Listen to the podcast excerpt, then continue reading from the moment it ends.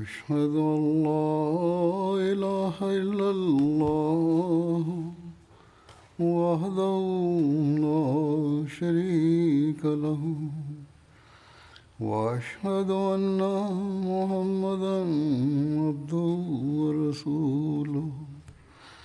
أما بعد فأعوذ بالله من الشيطان الرجيم. بسم الله الرحمن الرحيم. الحمد لله رب العالمين.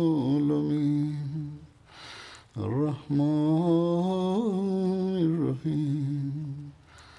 مالك يوم الدين.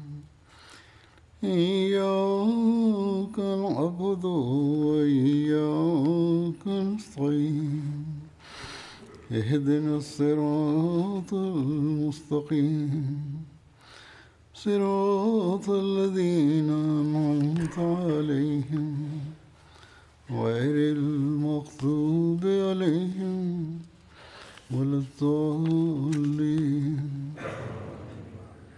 അള്ളാഹുവിൻ്റെ അനുഗ്രഹവർഷം അള്ളാഹുവിന്റെ വാഗ്ദാനമനുസരിച്ച് തിരുനബി സല്ലാഹു അലൈഹി വസ്ലമിന്റെ സത്യദാസന്റെ ജമാഅത്തിൽ എല്ലാ ദിവസവും വർഷിച്ചു കൊണ്ടിരിക്കുന്നു അതേക്കുറിച്ച് ജലസയുടെ റിപ്പോർട്ടിൽ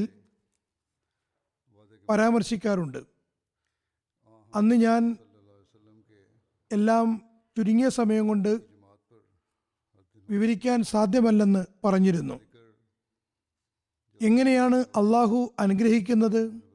എങ്ങനെയാണ് ജനങ്ങളുടെ ഹൃദയങ്ങളെ ജമാഅത്തിനെ സംബന്ധിച്ച് തുറക്കുന്നത്? എങ്ങനെയാണ് അവൻ വിശ്വാസത്തെ സുദൃഢമാക്കുന്നത്?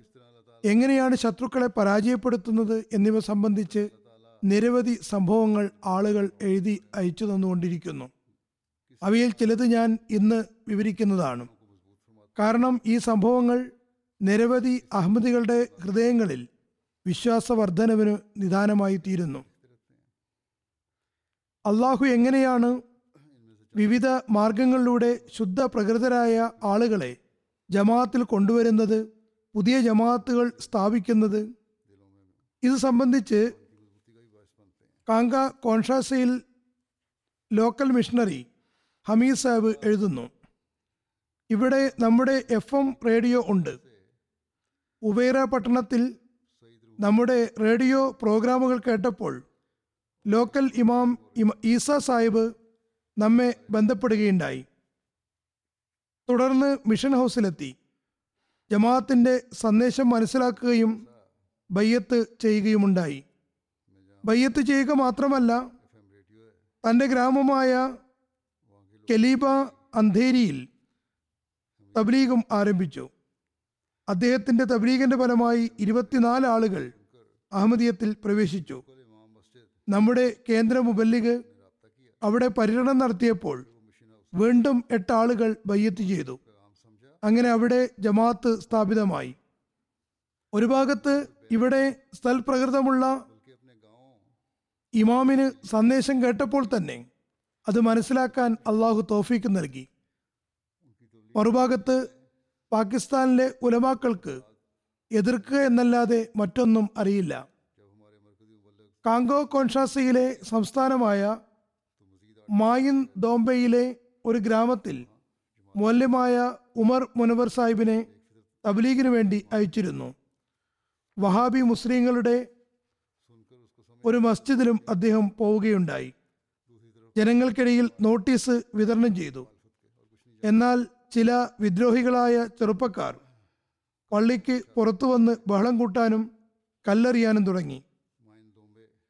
ആഫ്രിക്കയിൽ വിദ്യാഭ്യാസമില്ലാത്ത ആളുകളായതുകൊണ്ട് നമ്മുടെ കാര്യങ്ങൾ കേൾക്കുന്നു എന്ന് പറയുന്നവരുണ്ട്. എന്നാൽ അവിടെയും എതിർപ്പുണ്ട്. മൊല്ലിൻ സാഹിബ് കല്ലുകളിൽ നിന്ന് രക്ഷപ്പെട്ട് ജനങ്ങൾക്ക് നോട്ടീസ് വിതരണം ചെയ്തുകൊണ്ടിരുന്നു. ജനങ്ങൾ ഇവരുടെ സബറും സഹിഷ്ണുതയും കണ്ടപ്പോൾ ഏറെ പ്രഭാവിതരായി.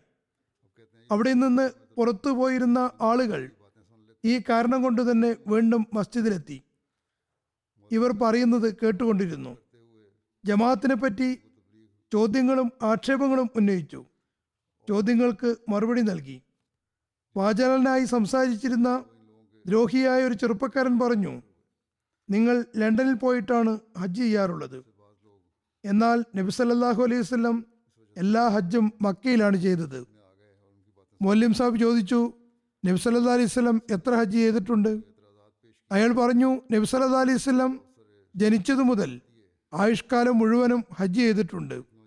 അപ്പോൾ മൊലിം പറഞ്ഞു നബി സല്ലല്ലാഹു അലൈഹി വസല്ലം ഒരു ഹജ്ജ് മാത്രമേ ചെയ്തിട്ടുള്ളൂ.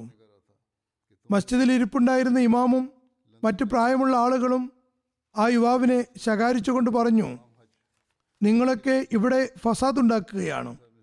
ഏതായാലും കുഴപ്പമുണ്ടാക്കുന്ന ആളുകൾ ലജ്ജിതരായി അവിടെ നിന്ന് പോയി.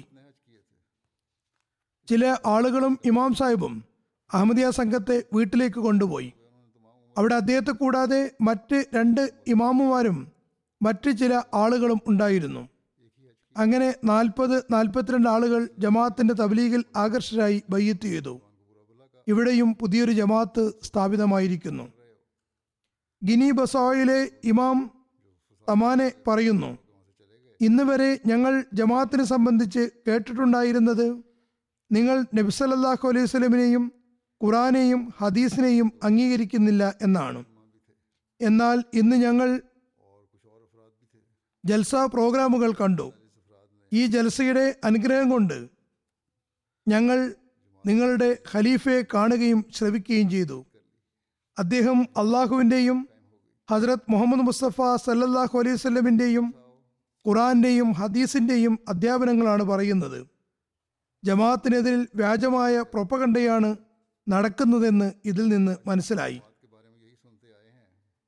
എപ്പോഴും ദൈവിക ജമാഅത്തുകൾക്കെതിരിൽ വ്യാജാരോപണങ്ങൾ ഉണ്ടാകാറുണ്ട്. അതേ പള്ളിയിലെ ഇമാം സാഹു പറയുന്നു ഞാൻ ഇന്ന് അഹമ്മദിയ ജമാഅത്തിൽ പ്രവേശിക്കുകയാണ്. ഞാൻ എന്റെ എല്ലാ ആളുകൾക്കും തബ്ലീഗ് ചെയ്യുന്നതുമാണ്. അള്ളാഹുവിന്റെ അനുഗ്രഹത്താൽ അദ്ദേഹം തബ്ലീഗ് ചെയ്യുകയും പുതിയ ജമാത്തുകൾ സ്ഥാപിതമാകുകയും ചെയ്തുകൊണ്ടിരിക്കുന്നു. ചുരുക്കത്തിൽ നമ്മുടെ എതിരാളികൾ പാകിസ്ഥാനിൽ ഉള്ളവരാണെങ്കിലും കേവലം എതിർക്കാൻ വേണ്ടി എതിർപ്പ് പ്രകടിപ്പിക്കരുത്. മറിച്ച് ഞങ്ങളുടെ അധ്യാപനങ്ങൾ കേൾക്കുകയും മനസ്സിലാക്കുകയും പിന്നെ ആക്ഷേപങ്ങൾ ഉന്നയിക്കുകയും ചെയ്യുക.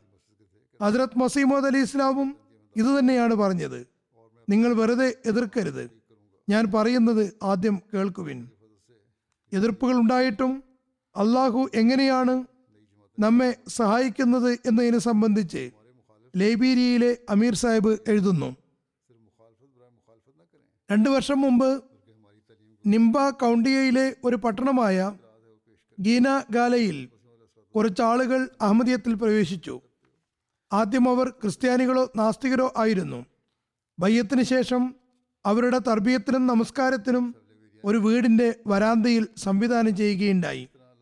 ലോക്കൽ മുബല്ലിഗ് മുർത്തല്ല സാഹിബ് നമസ്കാരത്തിന് ശേഷം അള്ളാഹു നമുക്ക് മസ്ജിദ് ഉണ്ടാക്കാൻ ഉചിതമായ ഒരു സ്ഥലം നൽകുന്നതിന് വേണ്ടി അവിടെയുള്ളവരോട് ദുവാക്ക് ആഹ്വാനം നൽകുകയുണ്ടായി. ഈ പ്രദേശം ക്രിസ്തീയരുടെയും നാസ്തികരുടെയും കേന്ദ്രമാണ്.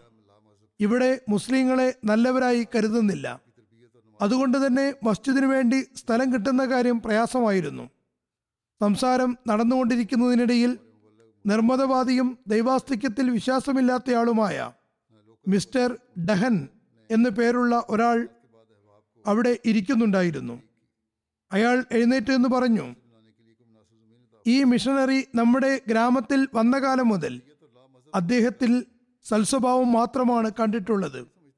എല്ലാവരെയും കാണുകയും ഒരേ പാത്രത്തിൽ ഭക്ഷണം കഴിക്കുകയും എന്തിനധികം ദൈവത്തിൽ വിശ്വസിക്കാത്ത മുഴുക്കുടിയനായ എന്റെ അടുത്ത് വന്നും വിശേഷങ്ങൾ ചോദിക്കുകയും ചെയ്യുന്നു.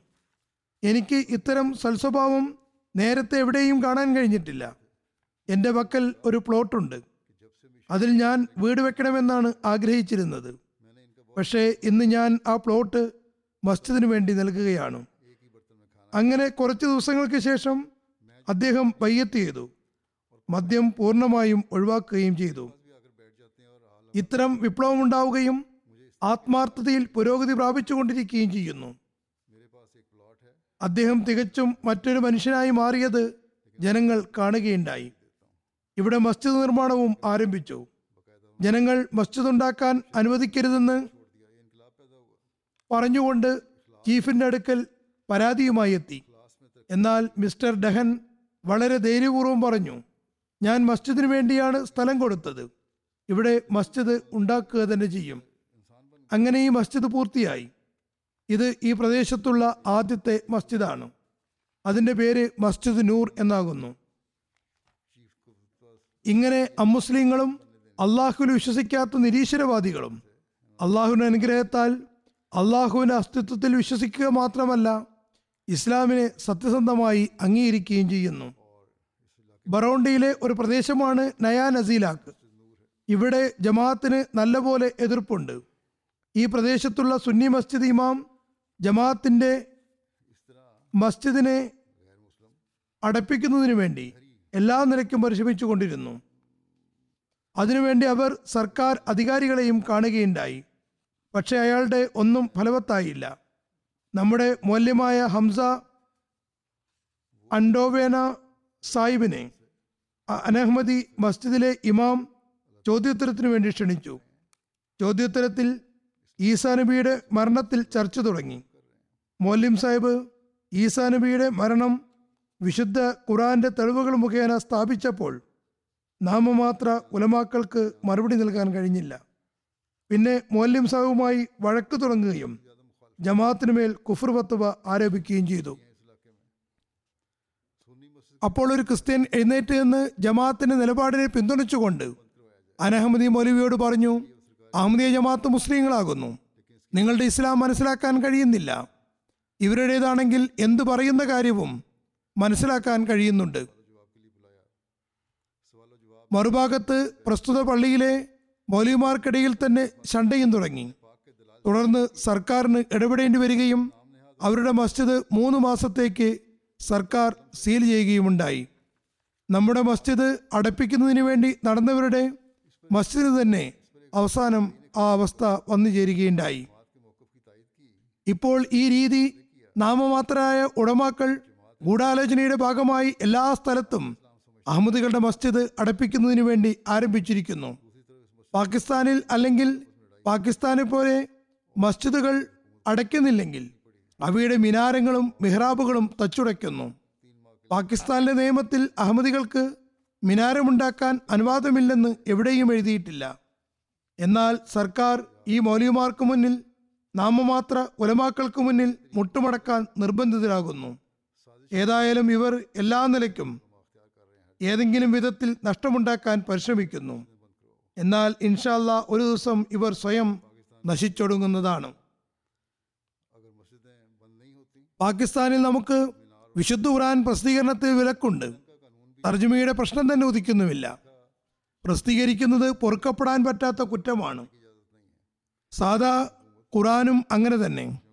മാത്രമല്ല എന്തുകൊണ്ട് വിശുദ്ധ ഖുറാൻ ശ്രവിച്ചു എന്ന പേരിലും റെക്കോർഡിങ്ങിൽ എന്തുകൊണ്ട് വെച്ചു എന്ന പേരിലും കേസെടുക്കുന്ന നിലയിലേക്ക് കാര്യങ്ങൾ കഠിനമായിക്കൊണ്ടിരിക്കുന്നു. ഇത് നാമമാത്ര മുസ്ലിങ്ങളുടെ ഇസ്ലാമാണ്. മുല്ലാക്കൾ ദീനിനെ വികലമാക്കി വെച്ചിരിക്കുന്നു. ഇതിനു പകരമായി അള്ളാഹു നമുക്ക് എങ്ങനെയാണ് വഴികൾ തുറന്നു തരുന്നതെന്നും നമ്മൾ ലോകത്ത് എങ്ങനെയാണ് വിശുദ്ധ ഖുറാൻ പ്രചരിപ്പിക്കുന്നതെന്നും നോക്കുക. നമ്മുടെ ഖുറാൻ പ്രത്യേകിച്ചും എല്ലാ സ്ഥലത്തും ഇഷ്ടപ്പെടുന്നു. ഏത് ഭാഷയിലുള്ള തർജമയാണെങ്കിലും അത് ജനങ്ങളുടെ ശ്രദ്ധയാകർഷിക്കുന്നു. തൻസാനിയയിലെ ദാറുസലാമിലുള്ള മൂല്യം പറയുന്നു ഒരു സ്ഥലത്ത് നോട്ടീസ് വിതരണത്തിന് പോയതായിരുന്നു. പുസ്തകങ്ങളും വിൽപ്പന നടത്തിയിരുന്നു. ഇതു മുഖേന തബ്ലീഗ് ബന്ധങ്ങളിലും വർധന ഉണ്ടാകുന്നു. പറയുന്നു ഒരു ദിവസം എനിക്ക് മുപ്പത് കിലോമീറ്റർ അകലെയുള്ള ഒരു അനവധിയുടെ ഫോൺ വന്നു. അദ്ദേഹത്തിന് വിശുദ്ധ ഖുറാൻ സ്വാഹിലി തർജമ വാങ്ങാൻ ആഗ്രഹമുള്ളതായി പറഞ്ഞു.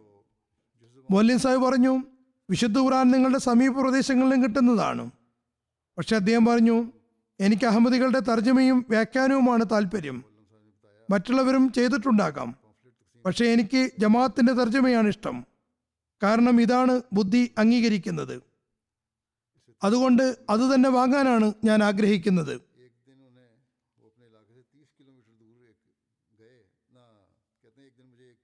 മാലിയിലെ മുബല്ലിഖ് ബിലാൽ സാഹിബ് പറയുന്നു ജമാഅത്തിന് വിശുദ്ധ ഖുറാൻ എക്സിബിഷൻ നടത്താൻ തൗഫീക്ക് ലഭിച്ചു. ഒരു വിദ്യാർത്ഥി സ്റ്റാളിൽ വന്നു. അദ്ദേഹത്തിന് വിശുദ്ധ ഖുറാൻ ഫ്രഞ്ച് തർജമയെ പരിചയപ്പെടുത്തിക്കൊണ്ട് പറഞ്ഞു നിലവിലുള്ള തർജമകളിൽ ജമാഅത്ത് ഇറക്കിയ ഫ്രഞ്ച് തർജമയാണ് ഏറ്റവും നല്ലത്. അപ്പോൾ അയാൾ പറഞ്ഞു അയാളുടെ വീട്ടിലും വിശുദ്ധ ഖുറാൻ ഫ്രഞ്ച് തർജമയുണ്ട്. അത് ജമാഅത്തിന്റെ തർജമയെക്കാളും നല്ലതാണ്. അയാളത് പറഞ്ഞ് വീട്ടിലേക്ക് പോയി. അവിടെ നിന്ന് വിശുദ്ധ ഖുറാനുമായി വന്നു. അനഹമ്മദി തർജമയാണ് നല്ലതെന്ന് തെളിയിക്കാൻ ഒരു മണിക്കൂറിലധികം സമയമെടുത്ത് രണ്ട് തർജമയും തമ്മിൽ താരതമ്യം ചെയ്യാൻ തുടങ്ങി. അയാൾ നീതിമാനായിരുന്നു. അവസാനം നിർബന്ധിതാവസ്ഥയിൽ പറഞ്ഞു ജമാഅത്തിന്റെ തർജമ വളരെ നല്ലതാണ്. ഖുറാൻ മനസ്സിലാക്കാൻ ഇത് മുഖേന ഏറെ എളുപ്പമാണ്. പിന്നെ വിശുദ്ധ ഖുറാന്റെ ഒരു പ്രതിയും വാങ്ങിക്കൊണ്ടാണ് അദ്ദേഹം പോയത്. ഇസ്ലാമിന്റെ യഥാർത്ഥ അധ്യാപനവും അള്ളാഹുരുടെ വിശ്വാസവും എങ്ങനെയാണ്? ജമാഅത്തിന്റെ പാഠങ്ങളും ഹജറത് മസീം അലി ഇസ്ലാമിന്റെ സാഹിത്യങ്ങളും മുഖേന മുസ്ലിങ്ങളിലും രൂഢമൂലമാകുന്നതെന്ന് ശുദ്ധ പ്രകൃതരായ ആളുകൾ എങ്ങനെയാണ് അതിൽ പ്രഭാവിതരാകുന്നതെന്നും നോക്കുക. ഒരു സംഭവം കേൾപ്പിക്കാം.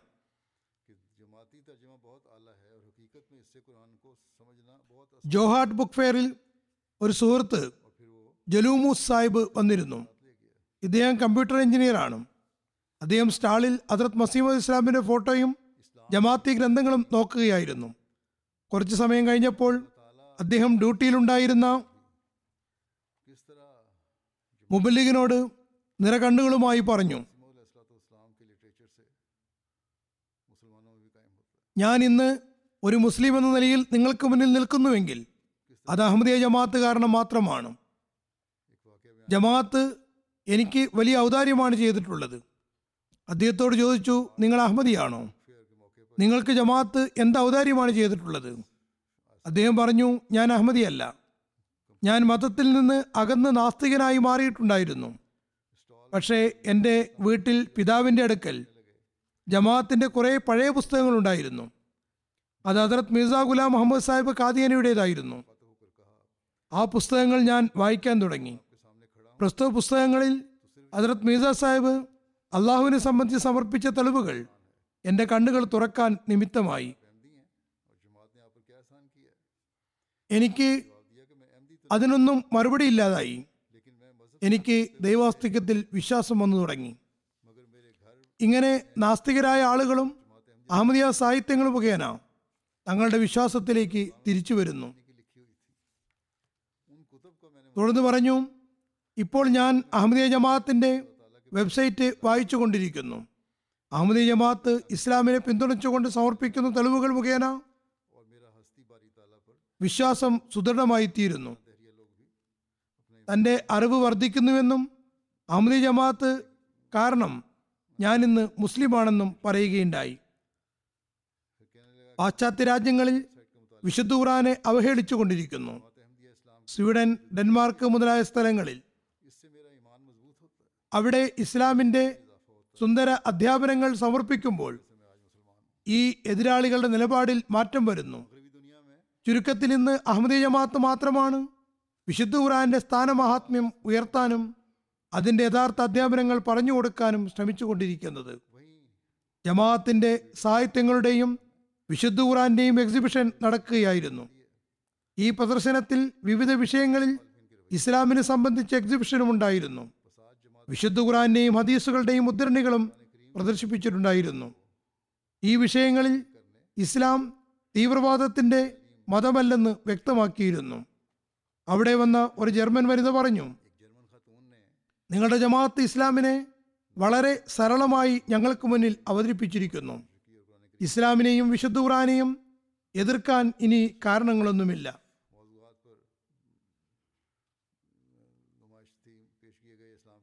വിശുദ്ധ ഖുറാന്റെ പ്രസിദ്ധീകരണവും ഇസ്ലാമിക അധ്യാപനങ്ങളുടെ സാഹിത്യങ്ങളും എങ്ങനെയാണ് ജനങ്ങളെ സ്വാധീനിക്കുന്നത് എന്നതിനെ സംബന്ധിച്ച് ഒരു സംഭവം കേൾപ്പിക്കാം. കോലാഘാട്ട് ബുക്ക് ഫെയറിൽ ഒരു മുസ്ലിം പ്രൊഫസറായ ഷബാന യാസ്മിൻ സാഹിബ നമ്മുടെ സ്റ്റാൾ സന്ദർശിച്ചിരുന്നു. റിപ്പോർട്ട് നൽകുന്നവർ പറയുന്നു നമ്മുടെ സ്റ്റാൾ കണ്ടപ്പോൾ അവർ സന്തോഷം പ്രകടിപ്പിച്ചു. നേരെ വന്ന് വിശുദ്ധ ഖുറാന്റെ ആസാമി തർജമ എടുത്തു. ഈ എക്സിബിഷൻ ആസാമിലാണ് നടന്നിരുന്നത്. തന്റെ കൂടെയുണ്ടായിരുന്ന പ്രൊഫസറിനോട് പറഞ്ഞു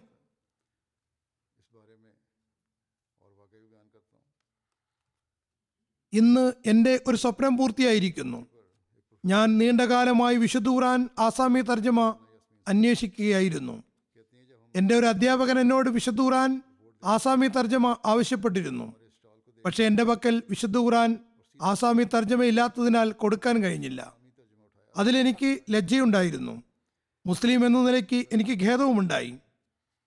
എന്റെ അധ്യാപകന്റെ വഫാത്തിന് ശേഷം ഇന്ന് എനിക്ക് ഈ വിശുദ്ധ ഖുറാൻ കിട്ടിയിരിക്കുന്നു. ഇതിന് ആയിരക്കണക്കിന് രൂപ വിലയുണ്ടെങ്കിലും ഞാനിത് തീർച്ചയായും വാങ്ങുന്നതാണ്. മുസ്ലിങ്ങളുടെ കയ്യിൽ വിശുദ്ധ ഖുറാനും മറ്റടിസ്ഥാന ഇസ്ലാമിക ഗ്രന്ഥങ്ങളുമില്ലാത്ത ഇത്തരം വിദൂര സ്ഥലങ്ങളിൽ അഹമ്മദിയ ജമാഅത്ത് ബുക്ക് സ്റ്റാൾ സംഘടിപ്പിച്ചുകൊണ്ട് അവരുടെ ദീനീയപരവും ആത്മീയപരവുമായ കാര്യങ്ങൾ പൂർത്തിയാക്കുന്നുവെന്നത് അള്ളാഹുവിന്റെ അനുഗ്രഹമാകുന്നു. ദീമാജി ബുക്ക് ഫെയറിൽ ബാന്തി ദേബറാസ് എന്നു പേരുള്ള ഒരു സ്ത്രീ വന്നിരുന്നു. ഇവർ ശിവക്ഷേത്രം നിർമ്മിച്ചുകൊണ്ടിരിക്കുകയാണ്. അതേക്കുറിച്ച് പ്രചാരണവും നടത്തുന്നുണ്ട്. അവർ നമ്മുടെ ബുക്ക് സ്റ്റാൾ കണ്ടപ്പോൾ അത്ഭുതപ്പെട്ടു. മുസ്ലിങ്ങൾ കുറവുള്ള ഈ സ്ഥലത്തും ഇസ്ലാമിക സ്റ്റാൾ നടക്കുന്നു. അവർ നമ്മുടെ സ്റ്റാളിൽ വന്ന് സംസാരിക്കുകയുണ്ടായി. വളരെ സന്തോഷത്തോടെ തിരിച്ചുപോയി. അടുത്ത ദിവസം സ്റ്റാളിൽ ഉണ്ടായിരുന്ന എല്ലാവർക്കും പഴങ്ങളുമായിട്ടാണ് അവർ വന്നത്. വിശുദ്ധൂറാൻ കണ്ടപ്പോൾ അവർക്കേറെ സന്തോഷമായി. വിശുദ്ധൂറാൻ വാങ്ങുമ്പോൾ അവർ പറഞ്ഞു ഇന്ന് എന്റെ ജീവിതത്തിലെ ഒരു സ്വപ്നമാണ് നിങ്ങൾ സാക്ഷാത്കരിച്ചത്. വിശുദ്ധ ഖുറാൻ വാങ്ങി നെഞ്ചോട് ചേർത്ത് പിടിച്ച് ഫോട്ടോ എടുക്കുകയും ചെയ്തു. കിഴക്കൻ യൂറോപ്പിലെ രാഷ്ട്രമായ ചെക്ക് റിപ്പബ്ലിക്കിലെ മുബല്ലിഗ് പറയുന്നു ഒരു യുവാവ് നമ്മുടെ സ്റ്റാളിൽ വരികയുണ്ടായി. അയാൾ പറഞ്ഞു ദൈവമുണ്ടെന്ന വിശ്വാസത്തിൽ ഞാൻ എത്തിച്ചേർന്നിട്ടുണ്ട്. പക്ഷേ ഏത് മതമാണ് എന്നെ ദൈവത്തിലേക്ക് എത്തിക്കുക എന്നത് എനിക്ക് മനസ്സിലാകുന്നില്ല. ഞാൻ നീണ്ടകാലമായി നിരവധി മതങ്ങളെ പൂർണമായും വിശകലനം ചെയ്തിട്ടുണ്ട്. എന്നാൽ ഇപ്പോൾ അഹമ്മദിയ ജമാഅത്ത് മാത്രമാണ് എല്ലാ പ്രശ്നങ്ങൾക്കും പ്രതിവിധി നൽകുന്നതെന്ന് എനിക്ക് ബോധ്യമായി. അതെന്റെ മനസ്സിനും ബുദ്ധിക്കും സമാധാനം നൽകുന്നു. എനിക്കിവിടെ ആത്മീയത അനുഭവപ്പെടുന്നു. ആരാണ് വിശുദ്ധൂറാന്റെ അധ്യാപനങ്ങളെ ജനങ്ങളുടെ ഹൃദയങ്ങളിലേക്ക് എത്തിക്കുന്നതെന്ന് ഇനി മുല്ലാക്കൾ തന്നെ പറയട്ടെ. അള്ളാഹു എങ്ങനെയാണ് തബ്ലീഗിനുള്ള മാർഗങ്ങൾ തുറന്നു തരുന്നത് എന്ന് നോക്കുക. ഇത് സംബന്ധിച്ചും വിശ്വാസവർദ്ധക സംഭവങ്ങളുണ്ട്. പാകിസ്ഥാനിൽ നമുക്ക് പൂർണമായ വിലക്കുകളാണുള്ളത്. എന്നാൽ മറ്റ് സ്ഥലങ്ങളിൽ ചില വിലക്കുകൾ ഉണ്ടെങ്കിൽ തന്നെയും അള്ളാഹു എളുപ്പവും ഉണ്ടാക്കി തരുന്നു. ഗിനി ബസായിലെ മുബല്ലിക് എഴുതുന്നു. കഴിഞ്ഞ ഡിസംബറിൽ കേബേഡ് ദ്വീപിൽ പര്യടനം നടത്തുമ്പോൾ ഇവിടെ നമ്മുടെ ഒരു റേഡിയോ സ്റ്റേഷൻ വേണമെന്നും അത് മുഖേന ത്വരിതഗതിയിൽ ജമാഅത്തിന് സന്ദേശം എത്തിക്കാൻ കഴിയുമെന്നും കരുതുകയുണ്ടായി. പക്ഷേ ഒരുപാട് പരിശ്രമിച്ചിട്ടും അവിടെ ജമാഅത്തിനെ രജിസ്റ്റർ ചെയ്യാൻ കഴിയുന്നുണ്ടായിരുന്നില്ല. അതുകൊണ്ട് റേഡിയോ പ്രോഗ്രാം കിട്ടുന്നുമുണ്ടായിരുന്നില്ല. പറയുന്നു പര്യടനം കഴിഞ്ഞതിന് ശേഷം ഗിനി ബസായിൽ നിന്ന് നിരവധി ലീഫ്ലെറ്റുകൾ പ്രിന്റ് ചെയ്ത് കബോഡിയയിലേക്ക് അയച്ചു കൊടുത്തു. അതവിടെ വിപുലമായ നിലയിൽ വിതരണം ചെയ്തു. പറയുന്നു ഒരു സുഹൃത്ത് ലീഫ്ലെറ്റ് വായിച്ചതിന് ശേഷം ജമാഅത്തിന്റെ മിഷൻ ഹൗസിലേക്ക് ഫോൺ ചെയ്തുകൊണ്ട് ജമാഅത്തിനെ സംബന്ധിച്ച് കൂടുതൽ അറിയാൻ ആഗ്രഹിക്കുന്നു എന്ന് പറഞ്ഞു. അങ്ങനെ അദ്ദേഹത്തെ കണ്ടുമുട്ടി. അദ്ദേഹത്തിന് ജമാഅത്തിനെ പറ്റി പറഞ്ഞു കൊടുത്തു. അദ്ദേഹം ചോദിച്ചു നിങ്ങൾ എന്തുകൊണ്ട് നിങ്ങളുടെ അധ്യാപനങ്ങൾ റേഡിയോയിലൂടെ കേൾപ്പിക്കുന്നില്ല? അദ്ദേഹത്തോട് പറഞ്ഞു ഞങ്ങൾ ശ്രമിക്കുന്നുണ്ടെങ്കിലും ഞങ്ങൾക്ക് റേഡിയോ പ്രോഗ്രാം കിട്ടുന്നില്ല. അപ്പോൾ അദ്ദേഹം പറഞ്ഞു എന്റെ സ്വന്തം റേഡിയോ സ്റ്റേഷനുണ്ട്. ഞാനതിന്റെ ഡയറക്ടറാണ്. നിങ്ങൾക്ക് എന്റെ റേഡിയോയിൽ പ്രോഗ്രാം ചെയ്യാവുന്നതാണ്. ജമാഅത്തിന്റെ സന്ദേശം പ്രചരിപ്പിക്കാവുന്നതാണ്. ഇങ്ങനെ അള്ളാഹു പുതിയൊരു മാർഗം തുറന്നു തരികയുണ്ടായി. മാലിയിലെ മുബല്ലിക് എഴുതുന്നു. മാലി ജലസസാലാനയിൽ കോലി കോറോ റീജിയണിലെ ഒരു ഗ്രാമത്തിൽ നിന്നുള്ള അഹമ്മദ് തോറേ സാഹിബ് വന്നിരുന്നു. അദ്ദേഹം പറയുന്നു ഇപ്പോൾ മാലിയിലുള്ള ഒരു സംഘടന നമസ്കാരത്തിനും ഇസ്ലാമിക കാര്യങ്ങൾക്കും വലിയ പ്രാധാന്യം നൽകുന്നില്ല. പക്ഷേ എന്നിട്ടും അവർ മുസ്ലിങ്ങൾ എന്നറിയപ്പെടുന്നു എന്നാൽ അഹമ്മദികൾ അമുസ്ലിങ്ങളുമാണ്. ഞാൻ ആ സംഘടനയിലെ ഒരംഗമാകുന്നു. പക്ഷെ അദ്ദേഹത്തിന് മനസമാധാനം കിട്ടുന്നുണ്ടായിരുന്നില്ല. സൽപ്രകൃതമുള്ള ആളായിരുന്നു. പറയുന്നു തീർച്ചയായും ഇസ്ലാം കാര്യങ്ങളും ഈമാൻ കാര്യങ്ങളും ആവശ്യമില്ലെന്നും നമസ്കരിക്കേണ്ട ആവശ്യമില്ലെന്നും ഞങ്ങൾ പറയുന്നു. പക്ഷേ എനിക്ക് മനസ്സംതൃപ്തി കിട്ടുന്നില്ല. ഒരു ദിവസം അദ്ദേഹം റേഡിയോ തുറന്നപ്പോൾ അഹമ്മദിയോ റേഡിയോയാണ് കിട്ടിയത്. അതിൽ നമസ്കരിക്കേണ്ട രീതി പഠിപ്പിക്കുന്നുണ്ടായിരുന്നു. അത് അദ്ദേഹം ശ്രദ്ധാപൂർവം ശ്രവിച്ചു. പിന്നീട് അദ്ദേഹം കൂടെ കൂടെ അഹമ്മദിയ റേഡിയോ കേൾക്കാൻ തുടങ്ങിയപ്പോൾ ഇവർ തന്നെയാണ് യഥാർത്ഥ മുസ്ലിങ്ങൾ എന്ന് ബോധ്യമായി. എന്നാൽ ഗ്രാമത്തിലുള്ളവർ പറഞ്ഞു അവരെല്ലാ മുസ്ലിം പണ്ഡിതന്മാരും ഇസ്ലാമിൽ നിന്ന് പുറത്താക്കിയിരിക്കുന്നു. പറയുന്നു ഇവിടെ ആളുകൾ നമസ്കരിക്കുന്നതും താജിദ് അനുഷ്ഠിക്കുന്നതും കണ്ടപ്പോൾ എന്റെ മനസ്സിന് തൃപ്തിയായി. എനിക്ക് ദീനിനെ പറ്റി കൂടുതലൊന്നും അറിയില്ല. എന്നാൽ ഇസ്ലാമിനെ പറ്റി അറിയുന്ന കാര്യങ്ങളെല്ലാം ഞാൻ എന്റെ കണ്ണുകൊണ്ട് കണ്ടിരിക്കുന്നു. ഞാൻ അഹമ്മദിയത്തിൽ പ്രവേശിക്കുകയാണ്.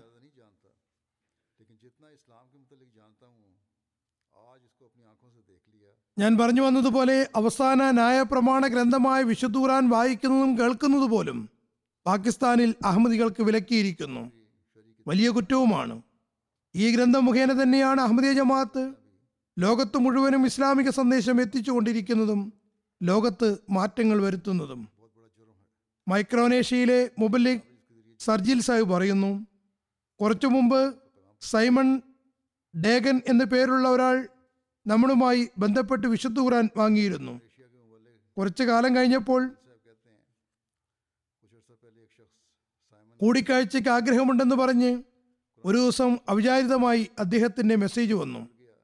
മസ്ജിദിൽ വന്നപ്പോൾ പറഞ്ഞു ഞാൻ ആയുഷ്കാലം മുഴുവനും ബൈബിൾ വിശദമായി പഠിക്കുകയുണ്ടായി. പക്ഷേ എത്ര ശ്രമിച്ചിട്ടും അതിന്റെ പാഠങ്ങൾ മനസ്സിൽ കുടിയിരുത്താൻ കഴിയുന്നില്ല. എന്നാൽ വിശുദ്ധൂറാൻ പാരായണം ചെയ്തു തുടങ്ങിയപ്പോൾ അതിലെ ഓരോരോ വാക്കും നേരെ ഹൃദയത്തിലേക്കാണ് പ്രവേശിച്ചത്. എന്തുകൊണ്ട് ഇത്രയും കാലം?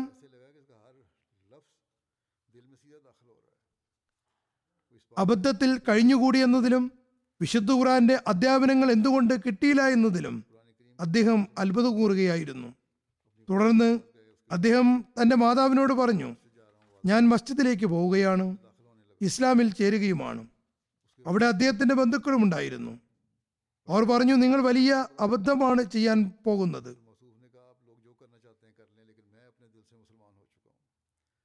അദ്ദേഹത്തെ ശകാരിച്ചു. അപ്പോൾ അദ്ദേഹം പറഞ്ഞു നിങ്ങൾ എന്ത് വേണമെങ്കിലും ചെയ്തുകൊള്ളുക പക്ഷേ ഞാൻ ഹൃദയാത്മന മുസ്ലിം ആയിരിക്കുന്നു. സൈമൺ സാഹിബ് എന്നോട് ഇത് പറയുമ്പോൾ അദ്ദേഹത്തിന്റെ കണ്ണുകൾ നിറഞ്ഞിരുന്നു. അദ്ദേഹം ജമാത്തിൽ ചേർന്നുവെന്ന് മാത്രമല്ല ഇപ്പോൾ ധൈര്യപൂർവം ഇസ്ലാമിനെ പറ്റി തബ്ലീഗും ചെയ്യുന്നുണ്ട്. അഹമ്മദിയ ജമാഅത്ത് മുഖേന എങ്ങനെയാണ് സൽപ്രകൃതരായ ആളുകൾ ഇസ്ലാമിലേക്ക് പ്രവേശിക്കുന്നതെന്ന് നോക്കുക. സ്പെയിൻ അമീർ സാഹിബ് എഴുതുന്നു. ഒരു സ്പാനിഷ് സുഹൃത്തായ ഫ്രാൻസിസ്കോ പിയൂസ് സാഹിബ് നീണ്ടകാലത്തെ പഠനത്തിന് ശേഷം രണ്ടായിരത്തി ഇരുപത്തി മൂന്ന് ജനുവരിയിൽ മുസ്ലിമായി ഇസ്ലാമിന് സത്യമതമാണെന്ന് മനസ്സിലാക്കിയിരുന്നു.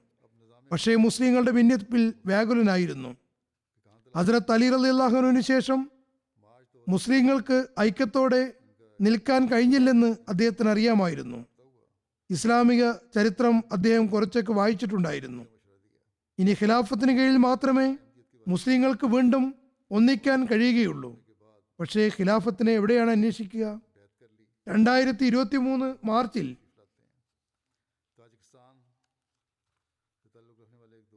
അഹമ്മദിയായ നമ്മുടെ താരിഖ് സാഹിബുമായി രണ്ടായിരത്തി ഇരുപത്തി മൂന്ന് മാർച്ചിൽ അദ്ദേഹത്തിന് ബന്ധപ്പെടാൻ കഴിഞ്ഞു. അഹമ്മദിയത്തിനെ കുറിച്ച് പഠിക്കാൻ അദ്ദേഹത്തോട് ആവശ്യപ്പെട്ടു. തുടർന്ന് അദ്ദേഹം മൂന്ന് മാസം അഹമ്മദിയത്തിനെ പറ്റി പഠിക്കുകയും തൃപ്തി വരികയും ചെയ്തപ്പോൾ ബയ്യത്തും ചെയ്തു. ഇപ്പോൾ ജുമാക്കും മറ്റും കൃത്യമായി പങ്കെടുത്തു വരുന്നു.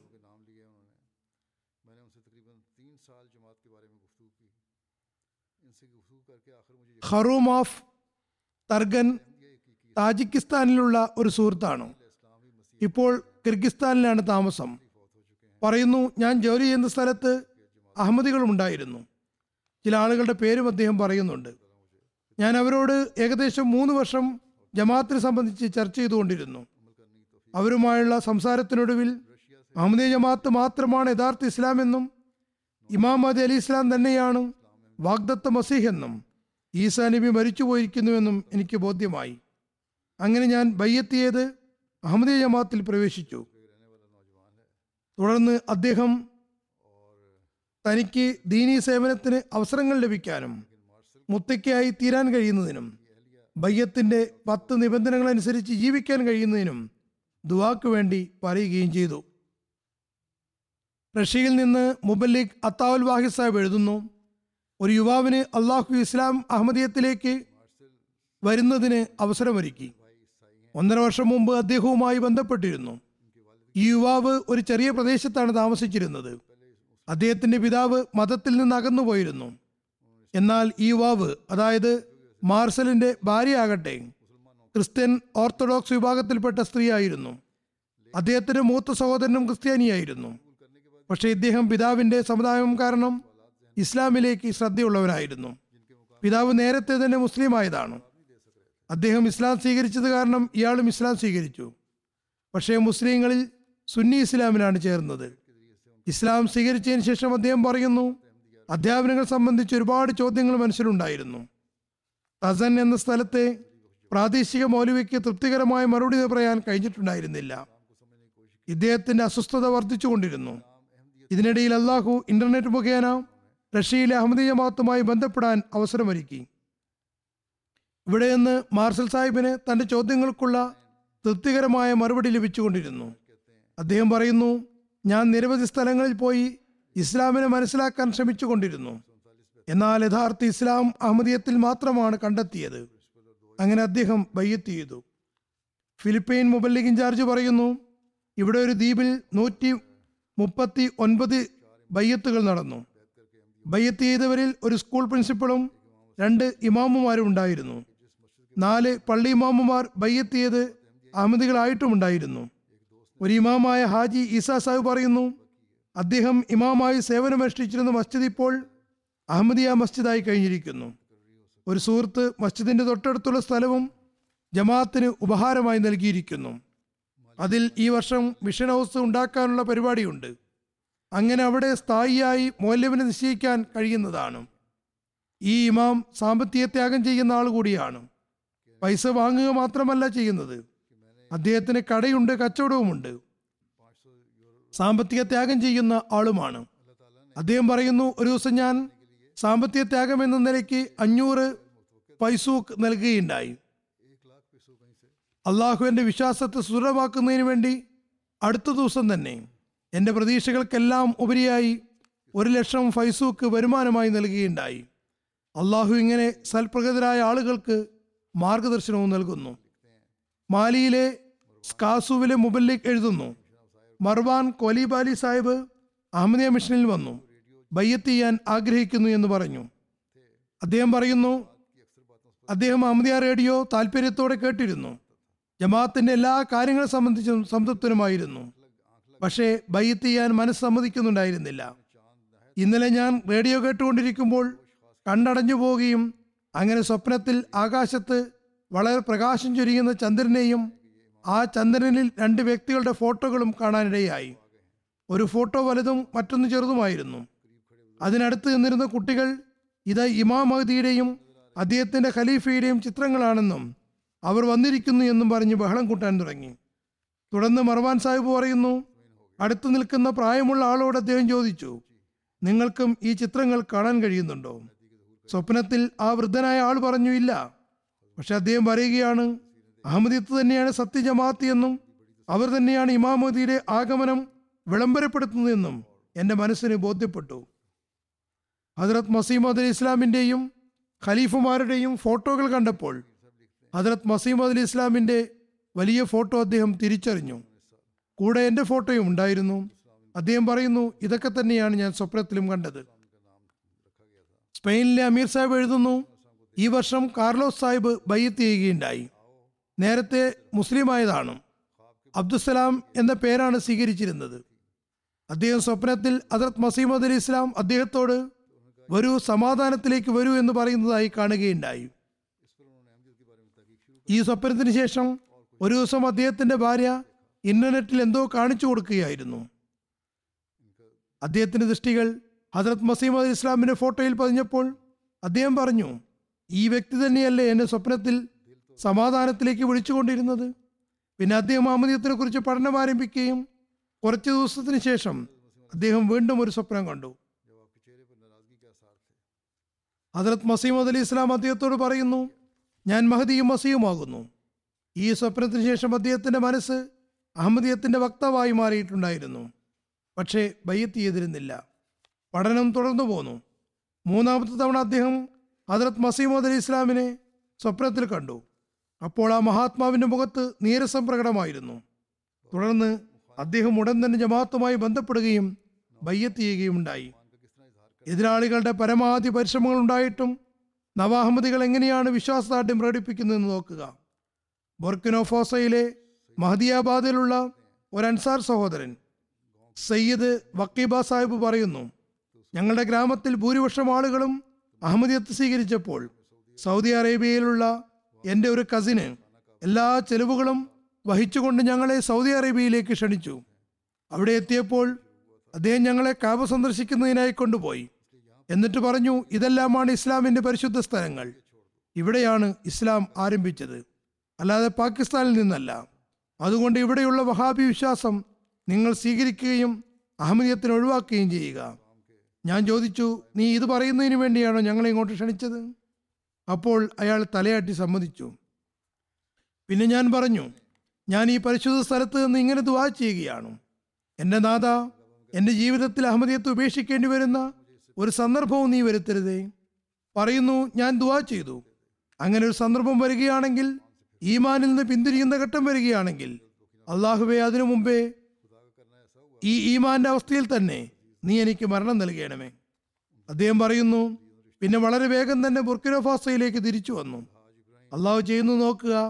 അദ്ദേഹത്തിന്റെ കസിൻ അദ്ദേഹത്തെ കാണുന്നതിന് വേണ്ടി സുഹൃത്തുക്കളും കുടുംബക്കാരുടെയും കൂടെ ബുർക്കിനോഫാസയിലേക്ക് വന്നപ്പോൾ അൽഹാജ് ഇബ്രാഹിം സാഹിബ് തബ്ലീ ചെയ്യുകയും അത് മുഖേന അയാൾ അഹമ്മദിയായി തീരുകയും ഉണ്ടായി ഏതായാലും പറയുന്നു ഞങ്ങളെ വേട്ടയാടാൻ ഉദ്ദേശിച്ച ആൾ തന്നെ സ്വയം അഹമ്മദിയത്തിന്റെ ഇരയായി തീർന്നു. എതിർപ്പുള്ള സമയത്ത് സ്ഥിരത കാണിക്കുന്നത് സംബന്ധിച്ച് ബുർക്കിനോഫാസയിലെ ഒരു സംഭവമുണ്ട്. അമീർ സാഹിബ് പറയുന്നു ഡോറി റീജണിലെ മോല്യം ഉമർ ബേക്കു സാഹിബ് പറയുന്നു ഒരു ദിവസം വഹാബി മുല്ലാക്കളുടെ ഒരു സംഘം അദ്ദേഹത്തിന്റെ വീട്ടിൽ വരികയും അഹമ്മദിയത്ത് ഒഴിവാക്കാൻ പറയുകയും അതല്ലെങ്കിൽ നിങ്ങളെ വധിക്കുമെന്ന് ഭീഷണിപ്പെടുത്തുകയും ചെയ്തു. ഉമർ ബേക്കു സാഹിബ് പറയുന്നു നിങ്ങൾക്ക് എന്നെ കൊല്ലാവുന്നതാണ്. പക്ഷേ അഹമ്മദിയത്ത് ഉപേക്ഷിക്കുന്ന പ്രശ്നം തന്നെ ഉദിക്കുന്നില്ല. ഞാൻ തബ്ലീഗിൽ നിന്ന് പിന്മാറുന്നതുമല്ല. അങ്ങനെ അവർ കൂടുതൽ കോപാകുലരായി അവിടെ നിന്ന് പോയി. അടുത്ത ദിവസം ആയുധധാരികളായ കുറച്ചാളുകൾ അദ്ദേഹത്തിന്റെ വീട്ടിൽ വന്നു. അപ്പോൾ അഹമ്മദികൾ അദ്ദേഹത്തോട് ഡോറിയിലേക്ക് പോകാൻ അഭിപ്രായപ്പെട്ടു. ആ രാത്രി മോലിം സാഹിബ് തന്റെ കുടുംബത്തോടൊപ്പം ദുവായിൽ മുഴുകി. അള്ളാഹുവിനോട് മാർഗദർശനം തേടിക്കൊണ്ടിരുന്നു. മൊല്ലിൻ സാഹിബ് ഇസ്മായിൽ എന്ന വ്യക്തിയെ സ്വപ്നത്തിൽ കണ്ടു. അദ്ദേഹം ചോദിച്ചു ഉമർ നീ എങ്ങോട്ടാണ് പോകുന്നത്? മറുപടിയായി പറഞ്ഞു ഡോറിയയിലേക്ക്. അപ്പോൾ അയാൾ പറഞ്ഞു ശരി.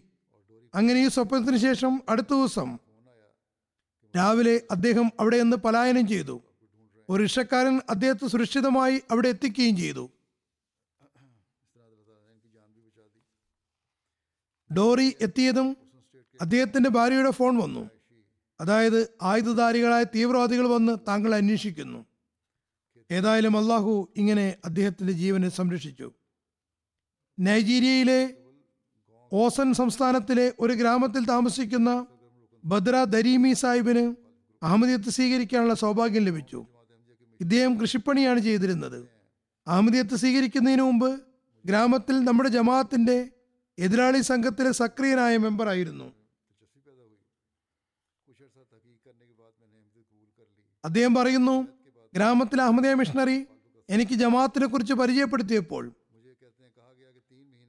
ജമാഅത്തിനെ കുറിച്ച് കൂടുതൽ അറിയാൻ താല്പര്യമുണ്ടായി കുറച്ചു കാലത്തെ പഠനത്തിന് ശേഷം ഞാൻ അഹമ്മദിയത്ത് സ്വീകരിച്ചു. ബയ്യത്തിന് ശേഷം ശക്തമായ എതിർപ്പ് നേരിടേണ്ടി വന്നു. മൂന്ന് മാസത്തിനധികം നിങ്ങൾ അഹമ്മദിയത്ത് ഒഴിവാക്കുന്നില്ലെങ്കിൽ നിങ്ങളുടെ വീട് നശിപ്പിക്കപ്പെടുമെന്ന് അവരെന്നോട് പറയുകയും ചെയ്തു. വളരെ അസ്വസ്ഥതയിലായിരുന്നു. ഒരു ദിവസം ഞാൻ വയലിൽ ജോലിക്ക് പോയതായിരുന്നു. ശക്തമായ കാറ്റും മഴയും തുടങ്ങി. പറയുന്നു ഞാൻ തിരിച്ച് വീട്ടിൽ പോകുമ്പോൾ വീട് ഈ കൊടുങ്കാറ്റിന് ഇരയായിട്ടുണ്ടാകുമെന്ന് എനിക്ക് ഉറപ്പായിരുന്നു. ഏതായാലും ഞാൻ വീട്ടിലെത്തിയപ്പോൾ കാണുന്നത് എന്റെ വീടിന്റെ ഇരുവശത്തുമുള്ള ഏറെക്കുറെ അൻപതോളം വീടുകൾ തകർന്നിരിക്കുന്നു. വെറും മേൽക്കൂര മാത്രമല്ല മറിച്ച് മുഴുവൻ വീടുകളും കൂമ്പാരമായിരിക്കുന്നു. ആ സമയത്ത് ശത്രുക്കളുടെ കാര്യവും എന്റെ മനസ്സിൽ വന്നു. അവരെന്നോട് പറഞ്ഞത് നിങ്ങൾ അഹമ്മദിയത്ത് സ്വീകരിച്ചിരിക്കുന്നു. അതുകൊണ്ട് ഒരു ദിവസം തിരിച്ചു വരുമ്പോൾ നിങ്ങളുടെ വീട് തകർഞ്ഞ അടിഞ്ഞതായി നിങ്ങൾ കാണേണ്ടി വരുമെന്നാണ്. ഞാൻ ദുവാ ചെയ്തു. അള്ളാഹുബെ ഈ ജമാഅത്ത് നിന്റെ ജമാഅത്താകുന്നു. ഹജറത് മസീമദ് അലി ഇസ്ലാം നബിസല്ലാഹു അലൈഹി വസ്ലം സുവാർത്ത് നൽകിയ വാഗ്ദത്ത മഹതിയുമാകുന്നു അങ്ങനെയാണെങ്കിൽ നീ എന്റെ ഈ വീടിനെ വീടാൻ അനുവദിക്കരുതേ. ഏതായാലും മഴ തോർന്നപ്പോൾ ഞാൻ വീടിനകത്തേക്ക് കയറി നോക്കി. എല്ലാ മുറികളും സുരക്ഷിതമാണ്. ഒരു തരത്തിലുള്ള നഷ്ടവും വന്നിട്ടില്ല. അതേസമയം ചുറ്റുവട്ടത്തുമുള്ള നിരവധി വീടുകൾ തകർന്നിരിക്കുന്നു. ഈ സംഭവത്തിന് ശേഷം അഹമ്മദിയത്തിന്റെ സത്യത്തിലുള്ള എന്റെ വിശ്വാസം സുദൃഢമാവുകയും ഈ ജമാഅത്ത് തന്നെയാണ് യഥാർത്ഥത്തിൽ ദൈവിക ജമാഅത്ത് എന്ന് ദൃഢബോധ്യം വരികയും ചെയ്തു.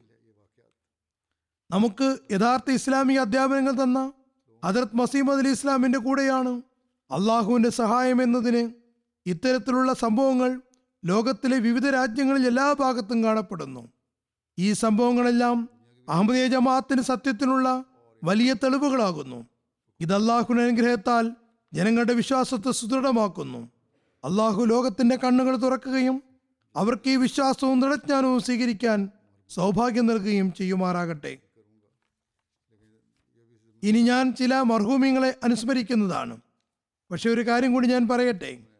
ഈ ദിവസങ്ങളിൽ കോവിഡ് വീണ്ടും വരുന്നുകൊണ്ടിരിക്കുന്നു അതുകൊണ്ട് എല്ലാവരും ഇത് സംബന്ധിച്ച് മുൻകരുതലുകൾ എടുക്കേണ്ടതാണ്.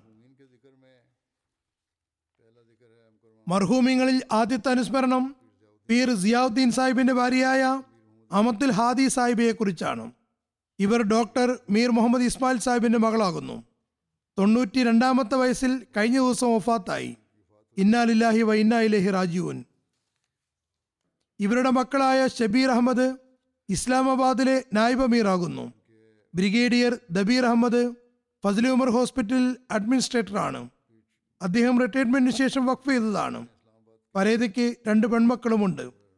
അവരുടെ മകൻ എഴുതുന്നു ഞങ്ങൾ സഹോദരി സഹോദരന്മാർ ഞങ്ങളുടെ ഉമ്മയെ ചെറുപ്പകാലം മുതൽ തന്നെ എപ്പോഴും നമസ്കാരത്തിലും ദിലാപത്തിലും കൃത്യത പാലിക്കുന്നത് കണ്ടിട്ടുണ്ട്.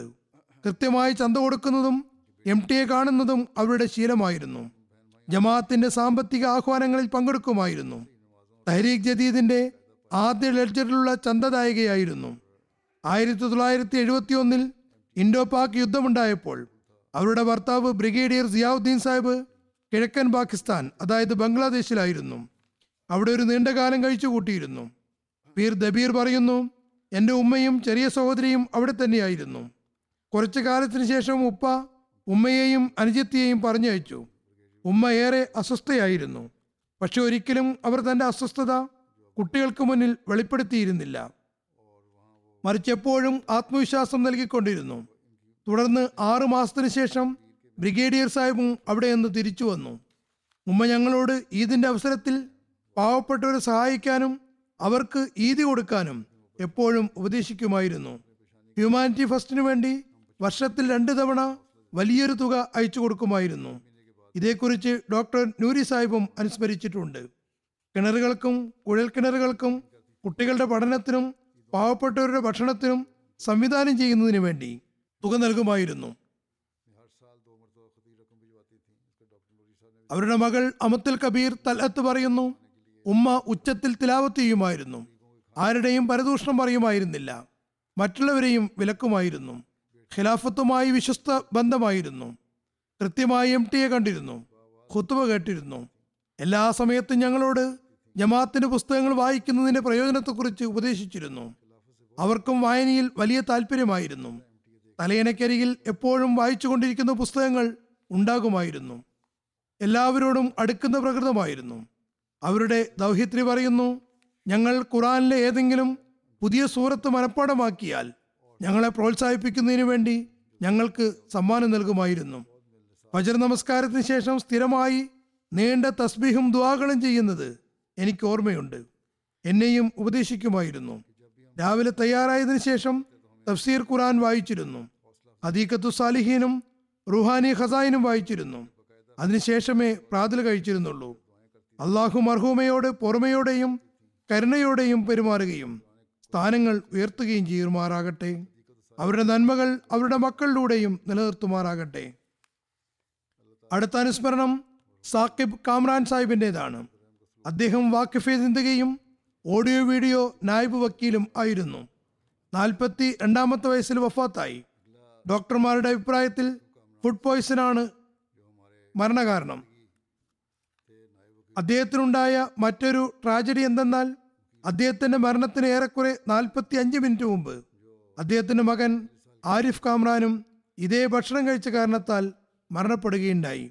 ഇന്നാലില്ലാഹി വ ഇന്നാലിഹി റാജുവിൻ സാക്കിബ് കാമ്രാൻ സാഹിബിന്റെ പ്രപിതാമഹൻ ഹദ്രത് ചൗധരി മൗലാബക്ഷ് സാഹിബ് ഗുരുദാസ്പൂർ ജില്ലയിലെ തൽവണ്ടി ജമുനാൻ സ്വദേശിയായിരുന്നു. ഹദ്രത് മസീമോദ് അലി ഇസ്ലാത്തു ഇസ്ലാമിന്റെ കയ്യിലാണ് ബയ്യത്ത് ചെയ്തത്. കാമ്രാൻ സാഹിബ് വഖഫ് ചെയ്ത് ജാമിയ അഹമ്മദിയിൽ ചേർന്നു. പിന്നെ അവിടെ നിന്ന് പാസ്സായതിനു ശേഷം വിവിധ സ്ഥലങ്ങളിൽ നിയമിക്കപ്പെട്ടു.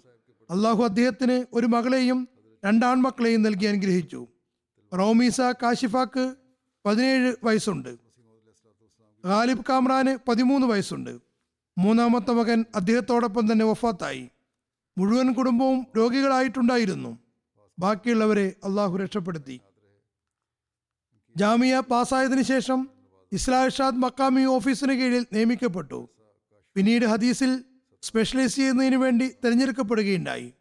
അതിനുശേഷം തഹരീഖ് ജദീദ് വക്കാലത്ത് താലീമിന് കീഴിൽ അറബി ഭാഷയിൽ ഉന്നത പഠനത്തിനു വേണ്ടി സിറിയയിലേക്ക് അയച്ചെങ്കിലും അവിടെയുള്ള സാഹചര്യങ്ങളുടെയോ മറ്റോ കാരണത്താൽ തിരിച്ചു വരികയുണ്ടായി. തുടർന്ന് രണ്ടായിരത്തി പതിനഞ്ച് ഡിസംബറിൽ തഹരീഖ് ജദീദ് സ്റ്റുഡിയോ ആരംഭിച്ചപ്പോൾ അദ്ദേഹത്തെ ഓഡിയോ വീഡിയോ സെക്ഷന്റെ നായബ് വക്കീലായി നിയമിച്ചു. മരണം വരെയും ഈ തസ്തികയിൽ സേവനം ചെയ്തുകൊണ്ടിരുന്നു. പതിനെട്ട് വർഷം അദ്ദേഹത്തിന് സേവനം ചെയ്യുന്നതിനുള്ള സൗഭാഗ്യം ലഭിച്ചു.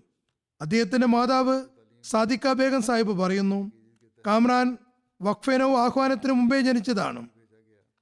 അവർ ഖലീഫത്തുൽ മസീർ ആബിന്റെ മുന്നിൽ തന്റെ ചെറിയ മകനെയും വഖഫിനോവിൽ ഉൾപ്പെടുത്തുന്നതിന് വേണ്ടി അപേക്ഷിച്ചപ്പോൾ അത് ഖലീഫത്തുൽ മസീർ ആബെ അവരുടെ അപേക്ഷ സ്വീകരിക്കുകയും അതിൽ ഉൾപ്പെടുത്തുകയും ചെയ്തു.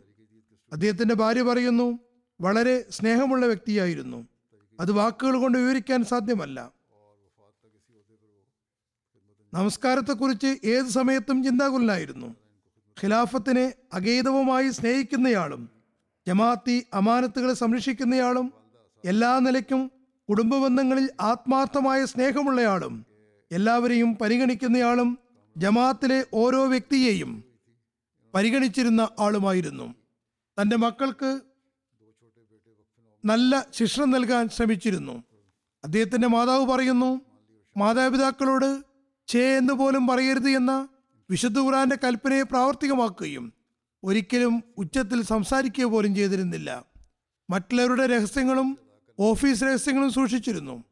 അദ്ദേഹത്തിന്റെ ഭാര്യ പറയുന്നു ഞങ്ങൾ പുറത്തു നിന്ന് എന്തെങ്കിലും കാര്യങ്ങൾ കേൾക്കുന്നത് അദ്ദേഹത്തോട് ചോദിക്കുമ്പോൾ അത് അമാനത്താണെന്നും നിന്നോട് പറയാൻ സാധ്യമല്ലെന്നും പറയുമായിരുന്നു.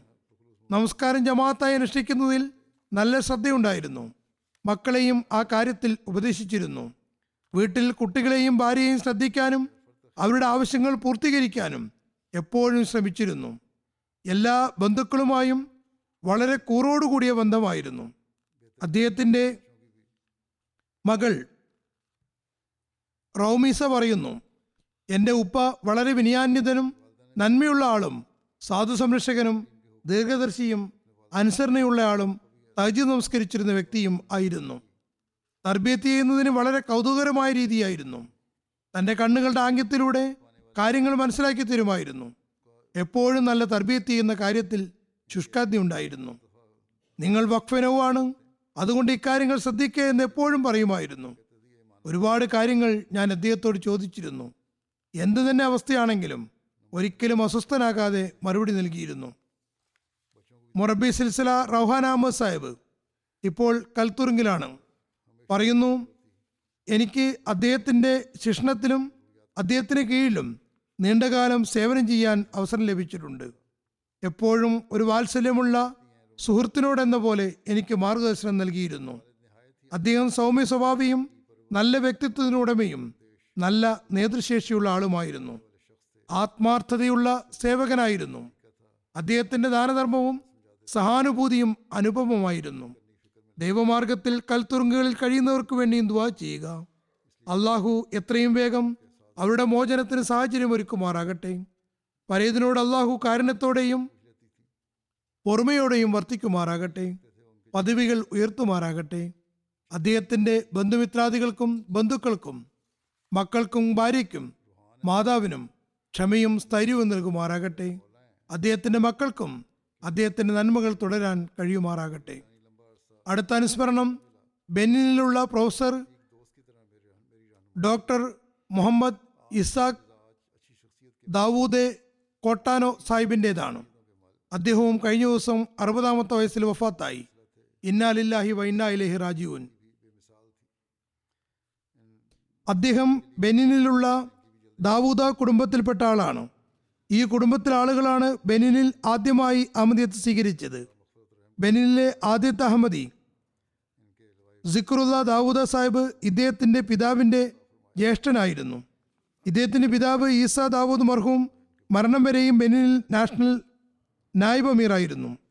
ആയിരത്തി തൊള്ളായിരത്തി എൺപതിൽ അദ്ദേഹം വിദ്യാർത്ഥിയായിരിക്കുമ്പോൾ സിക്റുല്ല ദാവൂദ് സാഹിബിന്റെ തബ്ലീഗ് മുഖേനയാണ് അഹമ്മദിയത്ത് സ്വീകരിക്കുന്നത്. അഹമ്മദിയത്ത് സ്വീകരിച്ചതിന് ശേഷം തന്റെ മൂത്താപ്പയോടൊപ്പം മാതാപിതാക്കൾക്ക് തബ്ലീഗ് ചെയ്തുകൊണ്ടിരുന്നു. കുറച്ചു കാലത്തിന് ശേഷം അവരുടെ തബ്ലീഗ് ഫലമായി മാതാപിതാക്കളും അഹമ്മദികളായി. രണ്ടായിരത്തി ഇരുപത്തിരണ്ടിൽ സെനഗൽ യൂണിവേഴ്സിറ്റിയിൽ നിന്ന് സുവോളജിയിൽ പി എച്ച് ഡി കരസ്ഥമാക്കിയതിനു ശേഷം തിരിച്ചു വന്ന് ബെനിനിൽ പേറാക്കോ യൂണിവേഴ്സിറ്റിയിൽ പ്രൊഫസറായി നിയമിക്കപ്പെട്ടു. അദ്ദേഹത്തിന്റെ യോഗ്യത കാരണം നിരവധി ദേശീയ അന്തർദേശീയ കോൺഫറൻസുകളിൽ അദ്ദേഹം പങ്കെടുത്തിട്ടുണ്ട്. നീണ്ടകാലം ബെനിനിൽ സദർ മജ്ലിസ് ഖുദാമല്ലാമതിയായി സേവനം ചെയ്തിട്ടുമുണ്ട്. വിദ്യാർത്ഥിയായിരിക്കുമ്പോൾ തന്നെ അദ്ദേഹം വസീത്ത് ചെയ്തിരുന്നു. ഇങ്ങനെ ബെനിനിലെ അഹമ്മദികളിൽ തുടക്കത്തിൽ മറിച്ച് ഏറ്റവും ആദ്യത്തെ മൂസിയാകാനുള്ള സൗഭാഗ്യം അദ്ദേഹത്തിന് ലഭിച്ചു.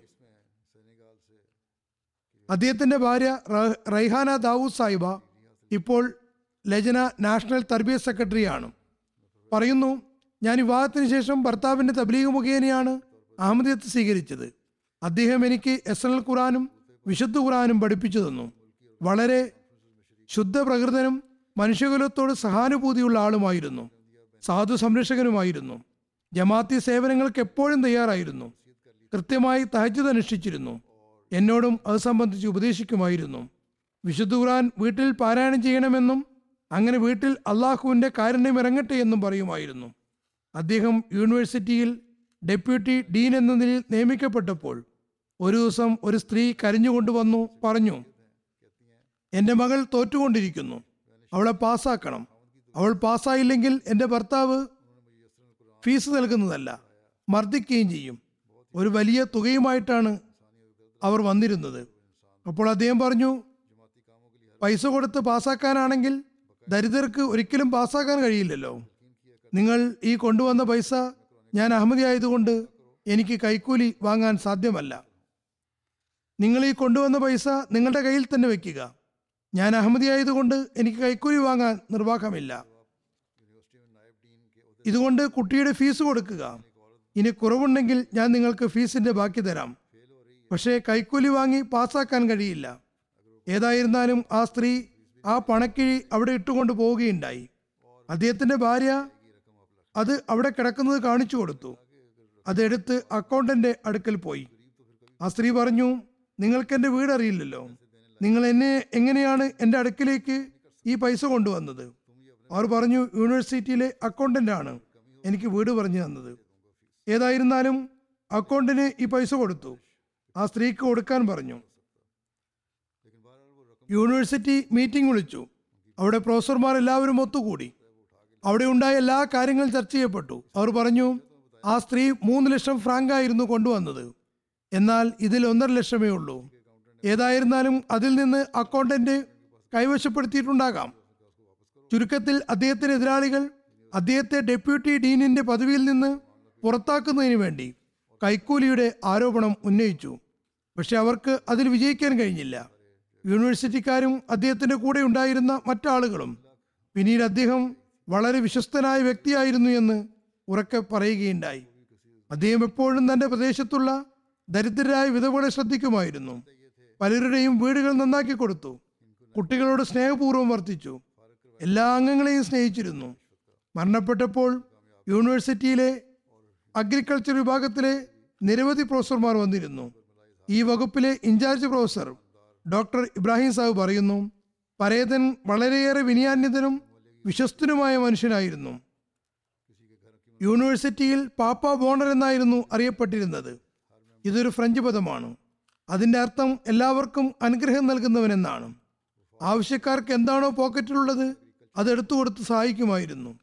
ആരെയും വെറും കൈയോടെ വിടുമായിരുന്നില്ല. അള്ളാഹുൽ വളരെയേറെ തവക്കൽ ചെയ്യുമായിരുന്നു. ഇസാഖ് ദാവൂദ് സാഹിബ് നബ്സലല്ലാഹു അലൈഹി സ്വലമിനെയും മസീമോദ് അലി ഇസ്ലാമിനെയും ഖിലാഫത്തിനെയും അളവറ്റ് സ്നേഹിച്ചിരുന്നു. നബി സല്ലാ അലൈഹി സ്വലമിയുടെ സ്നേഹത്തിന്റെ അവസ്ഥ എന്തായിരുന്നുവെന്നാൽ അദ്ദേഹം ഇങ്ങനെ ദുവാ ചെയ്തിരുന്നു. അള്ളാഹുവെ നബി സല്ലാഹു അലൈഹി വസ്ലമിന് അറുപത്തിമൂന്ന് വയസ്സാണ് ഉണ്ടായിരുന്നത്. എനിക്ക് അതിനേക്കാളും ആയുസ് നൽകരുത്. ഫ്രാൻസിൽ ഹാർട്ട് സർജറിക്ക് വേണ്ടി പോയിരുന്നു. ഹൃദ്രോഗിയായിരുന്നു. അദ്ദേഹം കയ്യിൽ അലീസല്ല എന്ന മോതിരം അണിഞ്ഞിരുന്നു.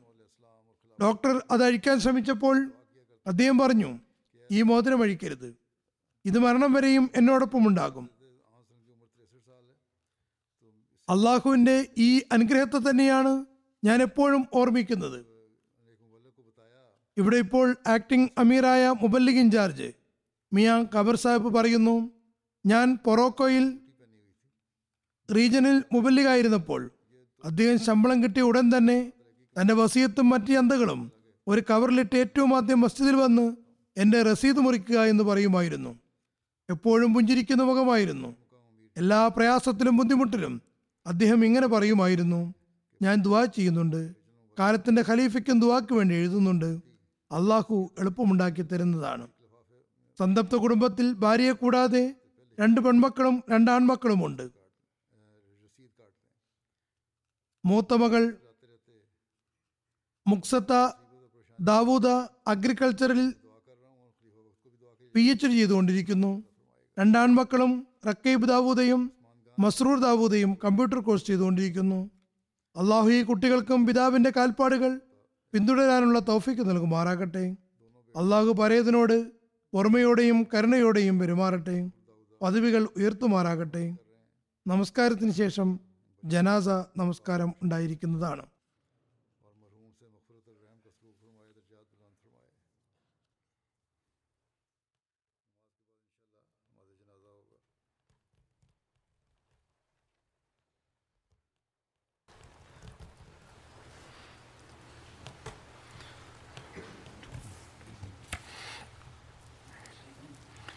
الحمد لله الحمد لله نحمده ونستعينه ونستغفره ونؤمن به ونتوكل عليه ونعوذ بالله من شرور أنفسنا ومن سيئات أعمالنا.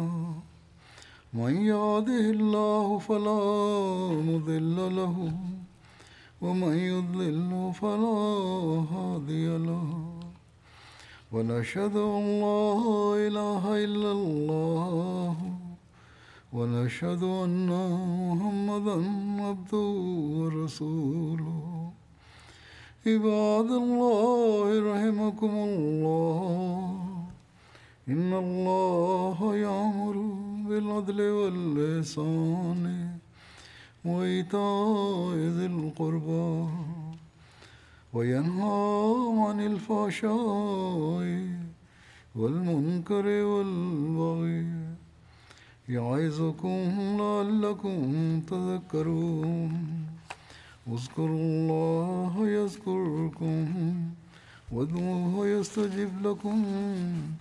ولذكر الله أكبر